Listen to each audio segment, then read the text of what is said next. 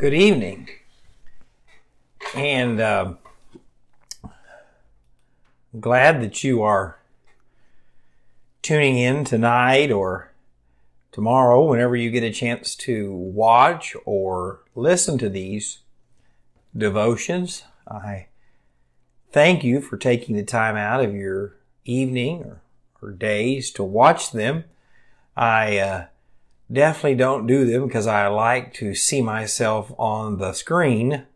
Um, I see myself on the screen and it's an ugly thing to look at. So um, I do these for you and honor the Lord. And so I just pray that the Lord uses them each night to strengthen you, to encourage you, uh, to correct you if needed, uh, and just really help you to become who God wants you to be.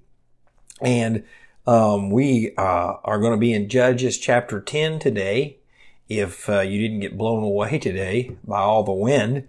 But uh, I was uh, walking around the church, which I do a lot on the outside just to pray and look at things. And I realized today I was glad that I don't wear a toupee. I might need one as much hair as I'm losing, but it definitely was a windy, windy day. Tonight I want to talk to you about the blessing of obedience. The blessing of obedience.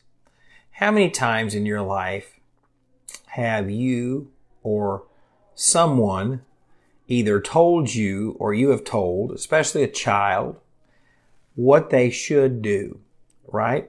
You need to brush your teeth and you need to floss. Well, as a kid, you don't want to brush your teeth or floss.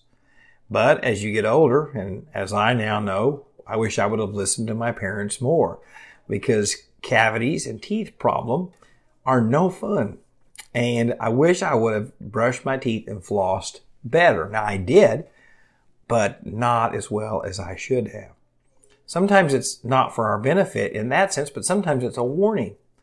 How many times have you told a child, don't play next to the road? Don't play in the road. Why? Because not only will it keep you from being run over, but if someone were to run over a child, what that does to them mentally and emotionally is devastating. So sometimes the warnings are not just for the person that are given to, but how it affects other people.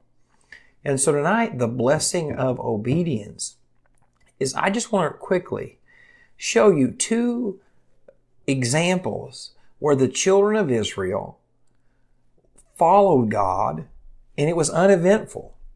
You see, sometimes the greatest blessing God can give you is when life is uneventful. It's just peaceful. It's all as it should be. Now, during these two time periods, there were still problems. There were still people that got sick, still people that died. But the Bible just speaks of the leaders and the nation. When things are bad in the Bible, it gives us the details.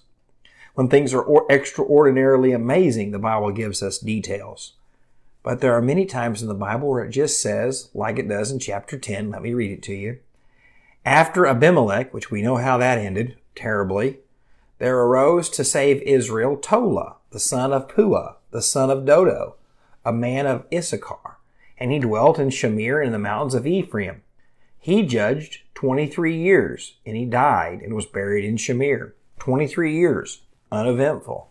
He goes on in verse 3 and him arose Jair, a Gileadite, and he judged Israel 22 years. Now he had 30 sons who rode on 30 donkeys. They also had 30 towns, which are called Havoth Jair to this day, which is in the land of Gilead. And Jair died and was buried in on. 45 years here spans. Last night we looked at three t- just terrible years where there was death, um, mass execution, and the Bible gave us all kinds of details. But here there's 45 years of relative peace and prosperity. Why? I want to show you. In verse 6 it says, Then the children of Israel again did evil in the sight of the Lord. For those 45 years, the children of Israel weren't perfect. They weren't blameless, but they were genuinely seeking after God. And friends, they were in a period of peace. And the longer I live, I think that the thing that money can't buy, that is more valuable than gold, that is more treasured than rubies, is peace. Peace at home with my wife when things are as they should be. Peace with my children when things are as they should be. Peace at church when things are as they should be.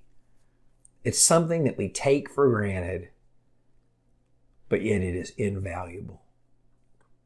And so tonight, the most important peace you could ever have is with God. And the only way to have peace with God is to be brought into the family of God. And that's through Jesus Christ and what he did on the cross for your sins and mine.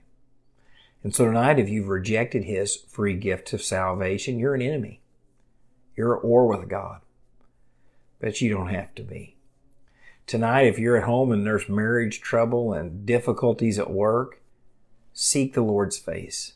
Do what is right and experience that peace that comes from God. The Bible says that the Lord can give you peace that surpasses all understanding. The world has no peace. The world runs to and fro from work, to and fro from events, to and fro from fight to fight, to from paycheck to paycheck. But God says the children of God can have peace. And the reason we can have peace is because God is in control because we're obeying Him and seeking His face. And so tonight I want you to know that obedience brings peace. Not always. There'll be people that will oppose you, people that talk about you, but peace that comes from God is not dependent upon the circumstance. It's not dependent upon your relationships. It's when God convinces you and shows you, I'm in control and I'm going to take care of everything, even when everything else seems to be falling apart. So tonight, choose obedience.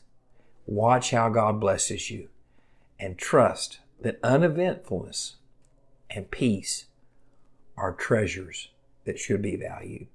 And so tonight, if you don't have peace with God, you can have it.